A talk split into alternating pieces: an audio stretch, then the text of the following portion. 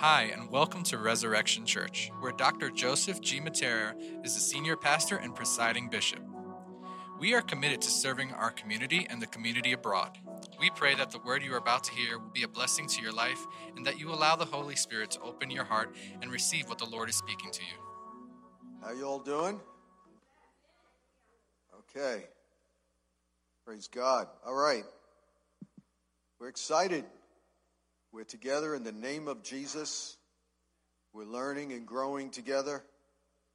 And our goal is to be more like Christ. That is our goal, to be conformed into his image. Let's pray as we continue 2 Corinthians chapter 6. Lord, we thank you for your word. We pray that you would help us understand the things that you want to impart into us. God, that we be changed more and more into your image we be more like Christ. In Jesus' name, amen. Okay. So last week we were dealing with 2 Corinthians chapter 5. And for context, we're going to read the latter part of that chapter, and then we're going to go right into chapter 6. So Paul says, So we are ambassadors for Christ, 2 Corinthians 5.20, as though God were pleading through us we implore you in Christ's stead, be reconciled to God.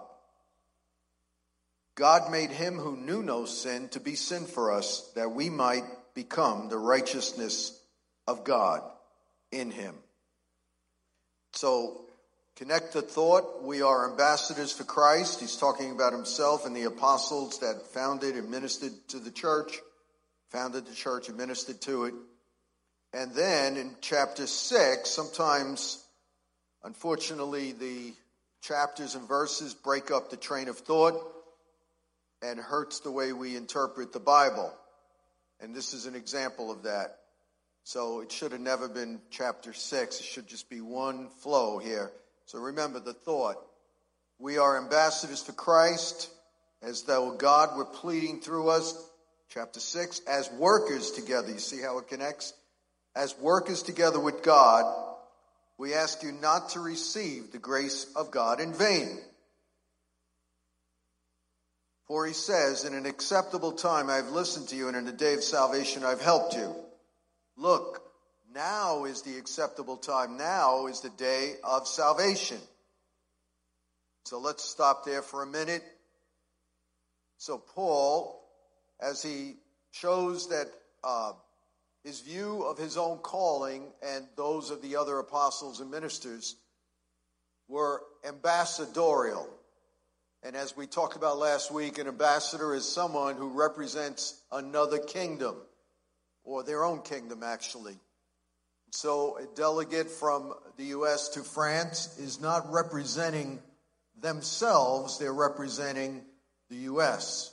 They're representing the power, the sovereignty, the might, and the exclusive rights of the U.S. And when they are living in France, they actually have some kind of diplomatic immunity, so they're not even treated like a French citizen and prosecuted like others. Even if, unfortunately, they break the law, they are treated with diplomatic status, which is a totally different animal than the way uh, a typical uh, crime would be prosecuted by an ordinary citizen of France. And so Paul is calling himself an ambassador. Everybody who represents Christ to one extent or another is an ambassador. So you don't have to just be an apostle. But in this context, he's talking about himself because he's trying to bring a correction to errors that are going on in the church. And I think he was emphasizing even more the fact that he's an ambassador because throughout this epistle, you could see that he's being accused by people. They're berating him, they're scandalizing him, they're belittling him, they're talking down on him, uh, about him. And, uh, and so, in a sense, he's trying to uh, focus on the fact that don't just look at me, look at who I represent, and look at who is giving me the authority to speak to you. Does that make sense? And so, of course, no matter how um, we look at a spiritual leader, we always have to look at who they represent more than just them, which means we have to be careful too about how we treat and talk about them because they're representing God's kingdom uh, in a sense where they're helping to bring leadership and oversight. Everybody, hopefully, will represent God's kingdom, not just spiritual leaders. And that has to do with your own uh, obedience to Christ and your willingness to represent Him in the way God wants you to. So he says, as workers together, after calling himself an ambassador, we ask you not to receive the grace of God in vain. So the, the gospel that he preached is all based on grace. We're not saved by our own goodness. We're not saved by our own works. We are saved totally by the meritorial uh, righteousness of Christ's shed blood. And so when we have faith in Him, we are forgiven, we are reconciled, we are adopted into the family of God, we are transferred from death to life, from the kingdom of darkness to the kingdom of God's Son. We are seated with Him in heavenly places as dual citizens of the earth and the kingdom. All these things transpire as soon as someone comes to Christ. It's amazing. But it's all done by grace. Grace, in one sentence, uh, many scholars will say it just means God's undeserved favor, God's unmerited favor. So he was saved by grace, not by works, lest someone can boast that they made it to heaven or they're uh, walking with God on the earth because they're good. No, nobody is good. There is none good, none righteous. All have sinned and fallen short of the glory of God which is why we have to be careful when we judge other people, right? Okay, so he said, Don't receive this gospel, this good news, this grace in vain. Now, how could you receive it in vain? Well, you could try to earn your way to heaven. As the book of Galatians teaches, you're actually um, ignoring what Christ did and trampling on him when we try to earn God's love by good works when we try to approach Him by good works, and when we try to make it to heaven, and when we try to have eternal life by our own goodness. So we're receiving it in vain because we're disannulling, uh, even as Paul said to the Galatians, if you get circumcised to be saved, you are now negating what Christ did for you. He was warning the Jews, uh, he was warning the uh, Christians who were being proselytized by Judaizers in Galatians and then in Hebrews, don't even go back to the Old Testament sacrifices because what you're doing is trampling on the blood of Christ. There's only one way to be saved, and it's not through works, not through sacrifices, not through rituals, not through religion. It is only through Christ, Christ alone. Someone say, Christ alone. Christ alone do I stand. He is the rock that we stand on, not our own goodness. And so we receive the grace of God in vain, meaning we come to Christ, initially we're saved, but then after that we try to earn our way. That's receiving it in vain. It's hindering our growth. Also, receiving it in vain also, also means that we are disobeying Him. We are not allowing Him to lead us. We're not poring over His Word. We're not uh, concerned about what His will is for our life. And we're deliberately disobeying very simple commandments like, you know, being in fellowship in the church and uh, spending time with God and, and obeying the promptings of His Spirit, things like that. So there's a lot we could say about what it means to uh, receive the grace of God in vain. But just, I'll end this section with this. Even though we're saved by grace, it is up to us. It's our will, our free will, that has to coincide and cooperate with His grace for it to work. He doesn't make robots, He doesn't force us to follow Him. You don't want to follow Him, you won't. You could say that's good news or bad news. If you don't want to follow Him, that's good news. You go on your own, do your own thing. But it's bad news because of what the outcome's going to be. Right? All right. And then he now makes his case that it's grace by which we're saved.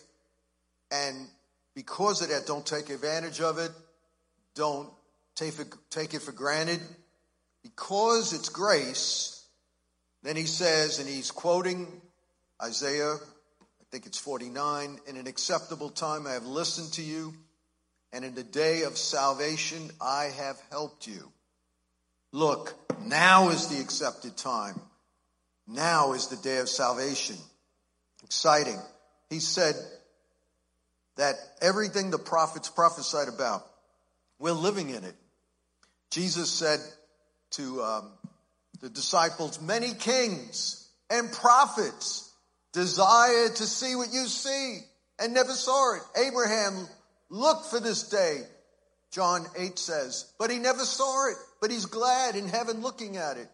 And so what we have today is what Abraham, what Isaac, what Moses, what Joshua, what Ezekiel, Isaiah, what Hosea, what Zechariah, Zephaniah, Micah, all of these prophets, Elijah, all of them prophesied and understood that there was a day that all of them had spoken of.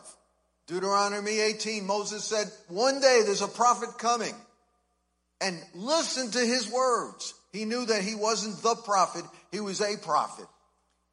And we're living in this day, and Paul calls it the day of salvation. And Jesus, when he first started preaching, he inaugurated his first advent or his first coming by saying, The Spirit of the Lord is upon me because he has gifted me with the ability to bring good news to the poor and to release those in bondage. But then he said, after bringing out all of these aspects of the gospel that he heals brokenhearted, sets captives free, sets at liberty those who are bruised. Then he says, and to proclaim, I love this, the year of the, the Lord's favor. The year in this sense, is an epoch of time that we're still living in 2,000 years later that shows that we're able to receive God's grace, that we're able to enter into His favor if we choose to. And that was actually alluding to Leviticus chapter 25 when God talked about the year of Jubilee when every man's burdens would be lifted off him Every 50 years, every debt would be forgiven, all your property would be returned, and you would have a fresh start, a day of new beginnings. And what Jesus was saying, this is the year of God's favor. He was alluding back to what Leviticus 25 was basically pointing to in fullness. Jesus is the Jubilee. He is the good news. And Paul, building upon that, saying now we're in the year, the day of salvation. Isn't that amazing? This is good news. And those of us who reject that and reject the meritorial work of Jesus' death on the cross, his burial, and rising from the dead three days later, those of us who reject that are receiving it in vain or those who reject it and never came to Christ never received it to begin with. So, Paul builds upon the Old Testament, and that's why it's important we read the whole Bible. So we have a fullness of understanding of everything, how the Bible is so supernatural, written by 40 authors over a period of 1600 years most of them didn't know each other. They came from various geographic regions, economic backgrounds, even some of them ethnic differences. And in spite of their sociological, physiological, and geographic and historical differences, they all said basically the same thing. This is a supernatural book. Incredible. And that's why I love reading it so much. And so, what Paul is doing is he's kind of like building a panoramic view based on the Old Testament scriptures of where we're at now. Man, I hope you understand the grace of God that we're walking in. Abraham never even saw what we see. Jesus said that John the Baptist it's recorded in Matthew 11, was the greatest prophet to ever be born of woman. Amazing. He's greater than Elijah and Moses. It's hard for me to fathom that because he only had like a year ministry. But he said, But he that is least in the kingdom of God, in this new epoch, this new grace, this new jubilee, in the gospel year of salvation, he that is in this time is greater than John, greater than anything the Old Testament prophets had. Why? Because the benefits that we have and our rights we have as citizens of the kingdom are greater than anything the Old Testament ever saw. They long to see what we see, but never saw it. Are you catching this? This is, I, I, I mean, man, I was incredibly intellectual before I came to Christ, studied everything you could imagine. It took me three years to finally acquiesce to God. And I'll tell you, I, I'm still blown away with this Bible. Man, I, how everything is pieced together, integrated together, weaved together, and it makes so much sense. It has to be supernatural. No way a man could come up with this stuff. And then he says, in light of this day of salvation, in light of the fact I'm an ambassador, in light of the fact I'm a co-worker together with God, we, so he had a team, it wasn't just him, we give no offense in anything that our service may not be blamed. But in all things we commend ourselves or we get your approval as servants of Christ, and then he gets into what commended him. And so, before I get to that, he lived a life so that he would not give unnecessary offense. Now, there is an offense with the cross. I can't help it. I believe that Jesus died, that he rose, that he's alive right now, and if that offends you, I can't help it. I love you. I want you to believe it. I'll never apologize for being a Christian or a Christ follower. I mean, the number one question you have to ask yourself is where's the body? Where's the body? He rose from the dead. That's what got me. I mean, tried to figure out where the body is. And even the uh, people like Jordan, Jordan Peterson, which I think is now a believer, and others, I mean, they investigate. They can't figure it out. Nobody knows what happened to that body. And I'm not preaching an apologetic message, but I tell you, man, I came to Christ in spite of my intellectual aversion and pride because the evidence is so overwhelming.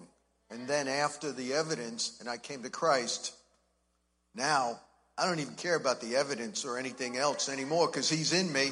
I have His power, His Spirit, it would be like trying to prove that the pulpit is here. I mean, that's a foolish thing. Maybe if you live in another country and didn't see it, I would have to try to prove it. But in my mind, even though I study apologetics, it's not even an issue anymore. Like the pulpit is here, he's in me. Incredible presence of God I feel every day. He walks with me, he talks with me, he prophesies through me. I see things in other people's lives. Miracles have taken place. People have had miracles in my life, said things that God only could tell them to me. I mean, it's all one body, right? It doesn't make it, it's impossible to me how this gospel is not true. This overwhelming experience of 44 years of walking with Christ. It's just incredible. And so Paul is saying we give no offense in anything. I don't want everything Christ has done to be mocked because I live like a knucklehead, because I do stupid things. We who represent Christ need to understand that people could turn away from God because of us, not because of Jesus. Because we are the gospel they see, we are the life they see. That's what Paul's saying. We don't want to give offense in anything. And of course, some of the things that we preach might be unnecessary. Some, even the rules and regulations in some churches could be an offense. As I remember ministering in this community in the beginning days. I don't know how it is now, but there was so much legalism in the church. A woman couldn't wear pants or makeup, and a man had to come with a suit and a tie. I mean, there are people who wouldn't even be allowed in some churches, but it was because of ignorance and other things, and I, I don't see that stuff anymore. But it is possible there are rules and regulations that are stupid. I mean, it has nothing to do with Jesus. That's why I tell people I'm not religious. I'm still the crazy man I always was, except I learned how to be crazy for God instead of acting in ways that displease Him. See, Christ never diminishes our humanity. I still have the same personality. I still have a lot of fun. I still have a lot of things I enjoy doing. But I could do things with God's smile and don't have to do things that hurt Him and grieve the Spirit, right? So I have more liberty now than I did before I knew Christ. I love it. I love living this life.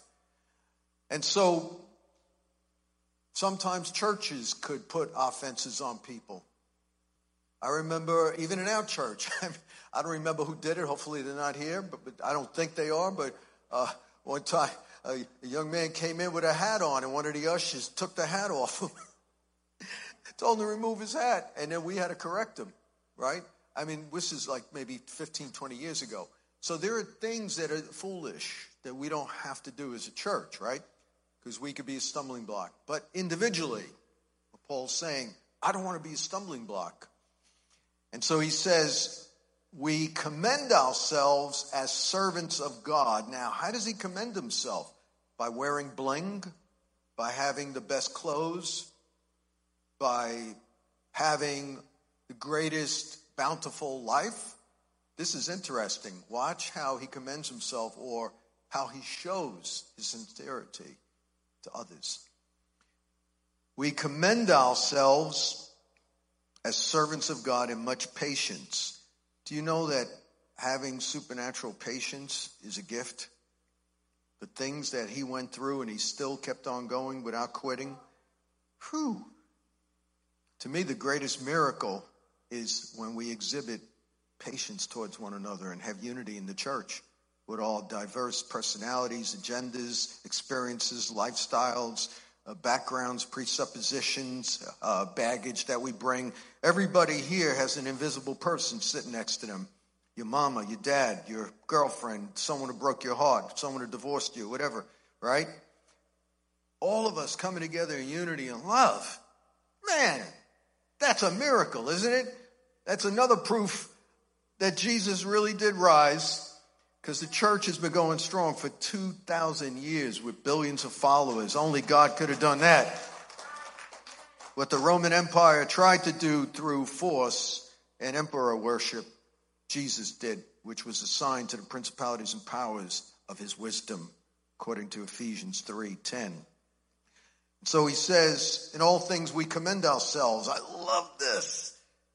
What a difference from the American enterprise even the gospel enterprise a lot of times with the prosperity preaching.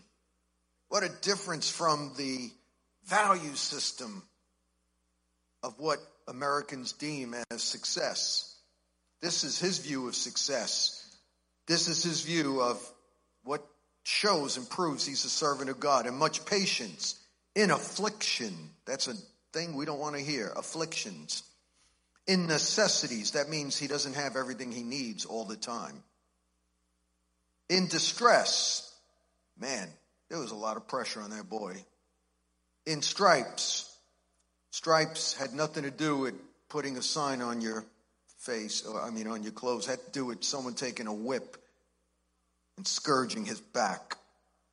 In imprisonments, in tumults. Tumults were riots that broke out wherever he went. In labors, in sleeplessness, in hunger. Wow by purity, by knowledge, by patience, by kindness. Everything he endured kind of like was a greater sign that he was walking in apostolicity than the miracles he performed. Are you hearing what I'm saying? God allows distress and challenges to separate the wheat from the chaff, from true believers to fake believers if everything was always going to be good, then everybody would be a Christian and there would be no test of your faith. But the Bible says the testing of our faith produces patience, which gives us perfection and maturity in character.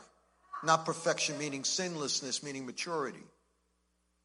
So Paul was appealing to them, and he shouldn't have been in this situation. Look at everything I've gone through, and look what I'm still going through, and I'm still loving you, and I'm still preaching, and I still am ministering to you with patience. You think that that's a sign that God is with me or not? Because I couldn't have done this in my own strength, basically. So he's commending himself as what?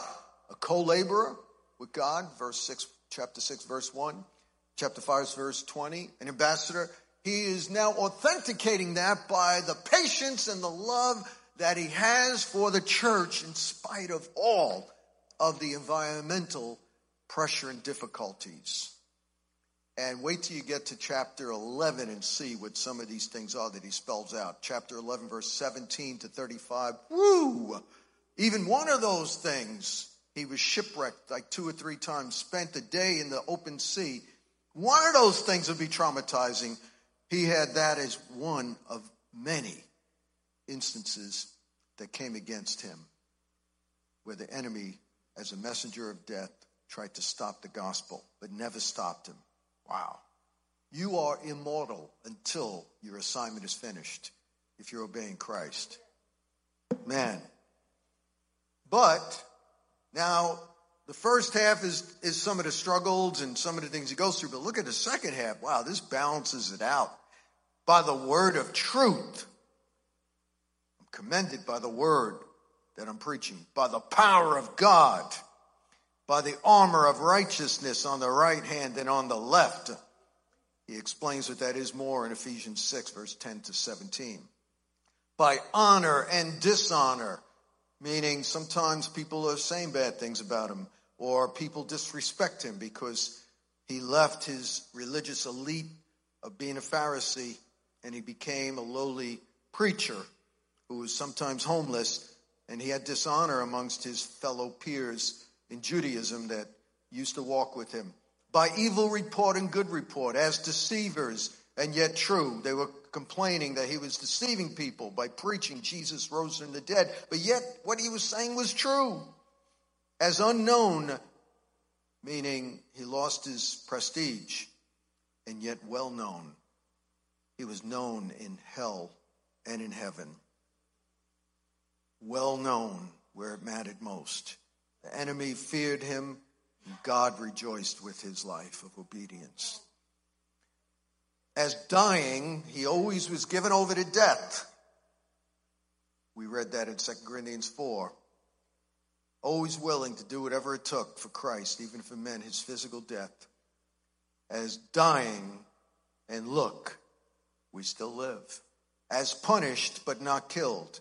As sorrowful, yet always rejoicing, as poor, yet making many rich, as having nothing, yet possessing all things. How is that possible? Because in Christ, you're complete no matter what you lack in the world. He is everything. Once you find Him, you find life, you find meaning.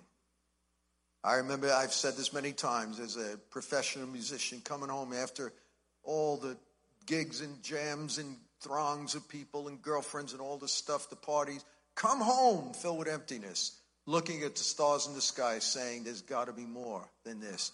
I'm happy, but it only lasts a moment. I'm empty most of the time. And after I found Christ, I found peace that passes understanding, passes my circumstance, passes my turmoil, my pain. I still have pain and still have turmoil at times. But inside that turmoil is that joy of Christ that keeps me going no matter what people do to me, no matter what my experiences are, even my own failures. Because nobody's got it together. 100%. And so Christ becomes everything. And then verse 11, he says, Oh, Corinthians, look at how personal, how passionate. This is not religion. This is relationship. This is intimacy. This is emotional human connection. This is being real with people. Oh, Corinthians, we have spoken frankly to you. Our heart is open wide. You are not restrained by us, meaning my heart is open to you, but you're restrained in your affections to me. It hurt him. You ever see situations where you know there's something up with somebody? They're not open anymore. They're not as friendly. They're not uh, being personal with you. They're just kind of tolerating you. That's what Paul sensed here. You're restrained. Something's holding back your affections. And it bothered him not because he needed to be loved, but because he was their spiritual leader and it hurt their ability to receive from him. He was more concerned with their growth in Christ than about winning a popularity contest. You hear what I'm saying? And when people slander the spiritual leaders that are feeding the people, that are being sincere and loving and, and, and helping, and when they're attacked, it hurts the ability for the people in the church to receive God's light, and truth from them. That's why we have to be so careful what we say and what we pass on as news. Oh, Corinthians, we have spoken frankly. We are honest. We're transparent. We're sincere. Our heart is open, but you're, you're restrained. Can you feel the pain? In return, I speak as to my own children. Be open. Love them as his own children. And now he's setting them up for some strong words of admonition. I love it. Verse 14 Do not be unequally yoked together with unbelievers. For what fellowship has righteousness with unrighteousness? What communion has light with darkness? What agreement has Christ with Belial? What part has he who believes with an unbeliever? What agreement has the temple of God with idols? For you are the temple of the living God. As God has said, I will live in them and I will walk in them and I will be their God and they will be my people. It's quoting Leviticus 16, uh, I'm sorry, 26, 12. Therefore, come out from among them and be separate, says the Lord. Do not touch what is unclean, and I will receive you. I will be a father to you, and you will be my sons and daughters, says the Lord Almighty. And then again, here's another problem. They separated chapter 7 and 6 while he was in the middle of a thought. So I'm going to finish that. Chapter 7, verse 1 Since we have these promises, beloved, let us cleanse ourselves from all filthiness of the flesh and spirit, perfecting holiness in the fear of God. So, was he saying to them not to be with unsaved people? No, that's not what he was saying. He actually said in 1 Corinthians 5 I'm not saying you should remove yourself from the world. We had to read chapter 7, verse 1, because it gives us a hint of what he's referring to. Let us cleanse ourselves from filthiness of the flesh and spirit. And then it had to do with idols and other things. Corinth was one of the most immoral, perhaps the most immoral city in the Roman Empire, filled with temple prostitutes, filled with corruption and stuff that would make your hair stand up. Well, maybe not today. I don't know. And if you didn't have hair, some, I don't know. I got to be careful. But I almost said something that would have got me thrown off the internet. But uh, he was talking about several things here. First of all, he's saying don't, don't be unequally yoked. He didn't say not to be yoked. He said unequally, meaning don't make some kind of lifestyle commitment to people who have different values. And in their day, maybe they were worshiping idols, maybe they were involved in some kind of temple prostitution or lifestyles that were incredibly immoral or against the uh, Word of God. And, uh, and he's talking about being un- unequally yoked, and I already read what he said. I don't want to read the whole thing. So, how would we apply that today? Again, he's not talking about not being with unsaved people. I mean, I love being with people who aren't in church. I love being with people who have different faith experiences. I love being with people that uh, have never darkened the doors of a church, don't know Christ, or maybe might have brought were brought up in the church at some point. And I'm regularly in contact with people. I used to do it constantly with jams we would have here once a month with some of the top musicians in the city. And now I do it by training and different things, physical training. And uh, I absolutely love it. I'm in this one, one place where I train, and they call me Pastor Joe in front of a whole room of people 30 people, 20 people sometimes. We're all training together. And people know I'm a pastor. They come up to me. Several have said, Man, I want to visit your church. right? I love it.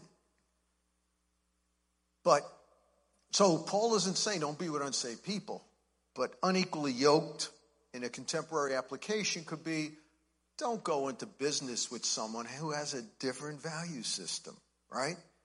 It might be somebody who, you know, wants to cheat the government, be con artist or whatever, and you, you have Christian values, or you want to use some of your money for the good of the kingdom, and they say, What are you kidding me? I mean, you're looking for a huge problem if your value system is totally different from somebody you want to go into partnership with. How about who you're going to choose as a spouse? That's why you need marriage counseling before you get married. Right? I mean, what if your spouse to be doesn't want to have children and you want to have five? What if they worship another God and want to raise the kids in this faith and you want to raise it in Christianity? I mean, you could go on and on. You could just continue on the line. Or what about your closest friends? The people you receive life from and advice from, the confidants, the people you hang out the most. Are they following Christ? Are they adding to your assignment and your faith level? It's one thing to be with people, to minister to them and to love them, but is this your inner circle that gives you life and influence and guides and shapes your worldview? Woo, there's a difference there. See, it's not saying don't be yoked. In other words, you could have friends who don't know the Lord. Unequally means that it's something that is balancing, tipping the scales towards another worldview, another gospel. Are you hearing me? So there's a big difference there. Jesus hung out with sinners. So if this had to do with don't be with unbelievers, Jesus would have violated that already, right?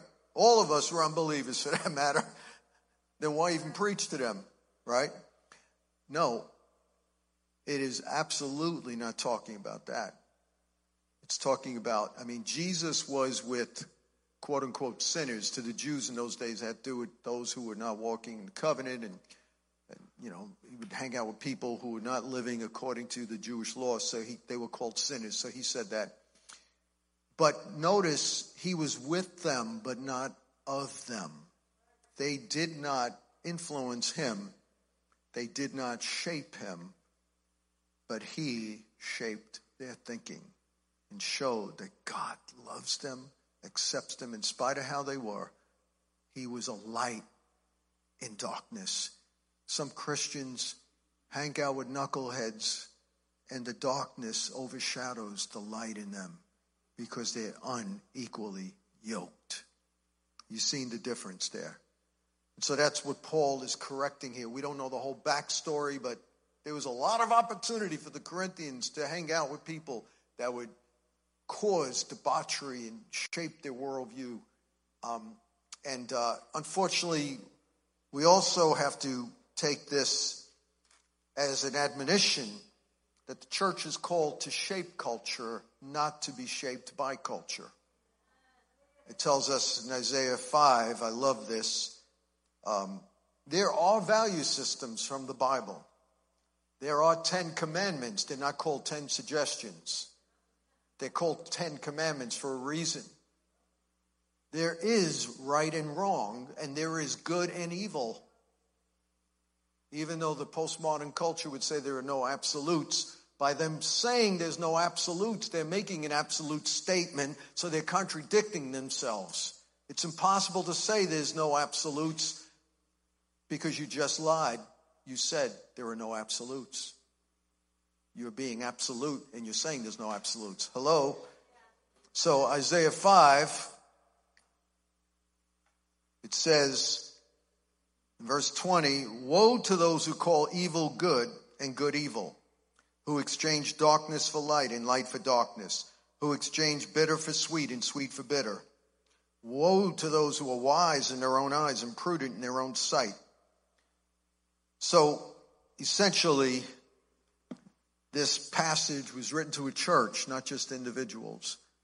It is possible for a church to surrender their values and conform to the world so that they won't be persecuted or so they'll be liked or so they could build a larger church.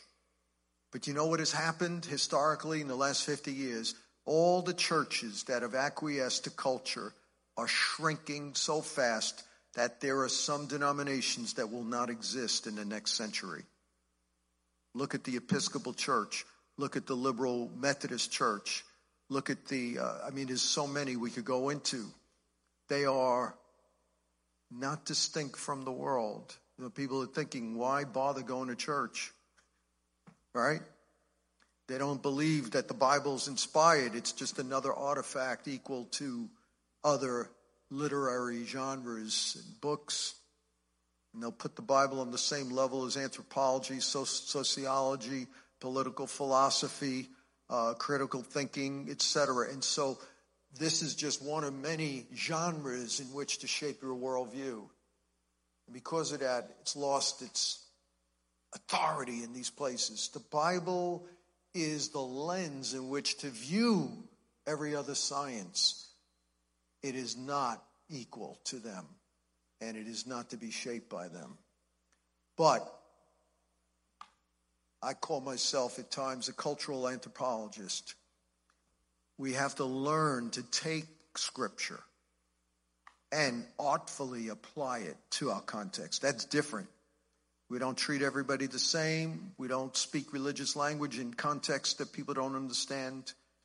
We have to take the Bible and what we would call contextualize it, bring it to life in the context or in the community or in the setting that we're in today. That's different. Doesn't mean we're succumbing to culture. It means that we're speaking to it. How many know the difference? We don't want the Bible to be, uh, how would I put it, drowned by the voices of people who don't obey or know God.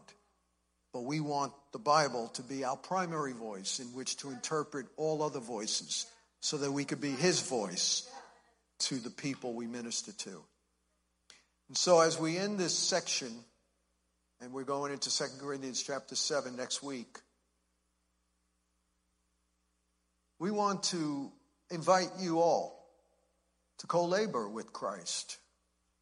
You know, in one sense, every human is called to co labor with God, even those who don't know God, because everyone is made in God's image. In that sense, whether they know it or not, they're working for God when they're helping the poor, when they're working as an EMT or as a doctor or nurse or a psychologist or a teacher, and they're helping.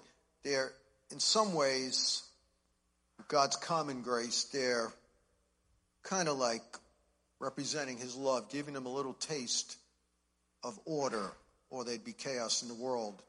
So God hotwired everybody, whether they obey him or not is not the point, but there is a certain amount of administrators in the world, or the world be chaos.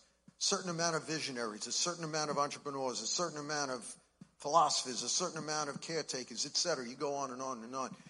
Whether they know the Lord or not, that's not an accident. That's how God wired the human race. But especially Christians, we should intentionally try to represent Him and co labor with Him. Be His ambassador. Understand that the life we live is being watched by others. That we are kingdom people representing a kingdom that is more important than just our own life. And we'd love to see all of you volunteer to do that. Today we do volunteer interest at the end of the service, but not just in church, but what we do outside of church. Let's be his representative. Let's be his voice. Let's be his hands his heart. Let's show the love of God. Let's stop categorizing people. Let's start humanizing them. I don't want CNN. I don't want ABC. I don't want Fox News. I don't want um, Apple News or Yahoo. I don't want news outlets to shape and categorize and put people into certain boxes. I want to look at every person as an individual, whether they be a Muslim, whether they be a Buddhist, whether they be Roman Catholic, whether they be no religion at all, maybe agnostic, maybe atheist. I don't want to say, okay, you're an atheist. This is what I think of you. No. Where am I getting that? Everybody has their own story. Why did they arrive at that? It's so different. It's diverse. Everybody arrives at their conclusions for different reasons. So if you don't humanize them, you're going to lose them. Love everybody. At least give it to them that they're made in the image of God. Whether you agree with their lifestyle or not, they're made in the image of God. Start with that as your starting point when it comes to conversations and relationships. And if you can't start with that, giving them dignity and respect, how can we be a bridge and share the love of God to others? Does this make sense? Let's all stand as we get ready for the worship team to come up.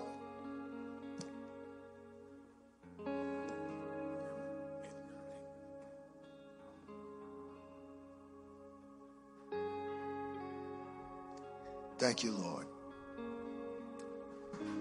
How many want to be a co laborer with Christ? Let me see your hands. You want to represent Him in this world. Father, we thank you. What a privilege. Oh, God, what a privilege. We don't want to receive your grace in vain. Lord, use us. Someone say to God, whether loud or soft, use me, Lord. Help me represent you. Thank you that you've forgiven my sins. Thank you that you love me with an everlasting love.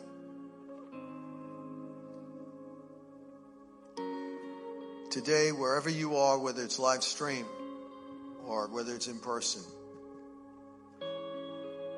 if there's somebody here which I need prayer, maybe you want to recommit your life to Christ Maybe you just need prayer for challenges you're going through. Whatever it is, if you want prayer, you could come up if you want. And we could pray for you here. Some of us who, part of our prayer team, could pray for you. And, uh, but I'm going to pray for everybody, whether you come up or not. Father, we just thank you that you are here. Oh, Lord, we sense your presence. You are here. You are walking amongst us. And we just are blown away that you would walk with us. Father, we just pray that you would help every person understand the depth of your love, understand the power of your love understand who you are and what you did on the cross. And Father, we pray for those who don't know you. We thank you, God, that you said very clearly in your word that if we admit with our mouth, we confess with our mouth that Jesus is our Lord, we turn our heart to Jesus as Lord. And at the same time, admitting Jesus is Lord, but believe in our heart that God rose him from the dead that he didn't just die as a martyr or a good person, but he died as the Son of God and he's alive. That's the proof. They will be saved. They will enter the, into that kingdom, into that relationship. So if there's anybody here, whether it's live stream or here, you want to receive Christ, just repeat this prayer after me. And if you really mean it and believe it, Christ will come in. And then we would ask you to talk to one of us. Because you won't make it on your own. You need the church. You need us to help you, walk with you. So we'll help you, give you something to read, and maybe if you want to get in a small group or first principles. But let's pray this prayer. Live stream, join us.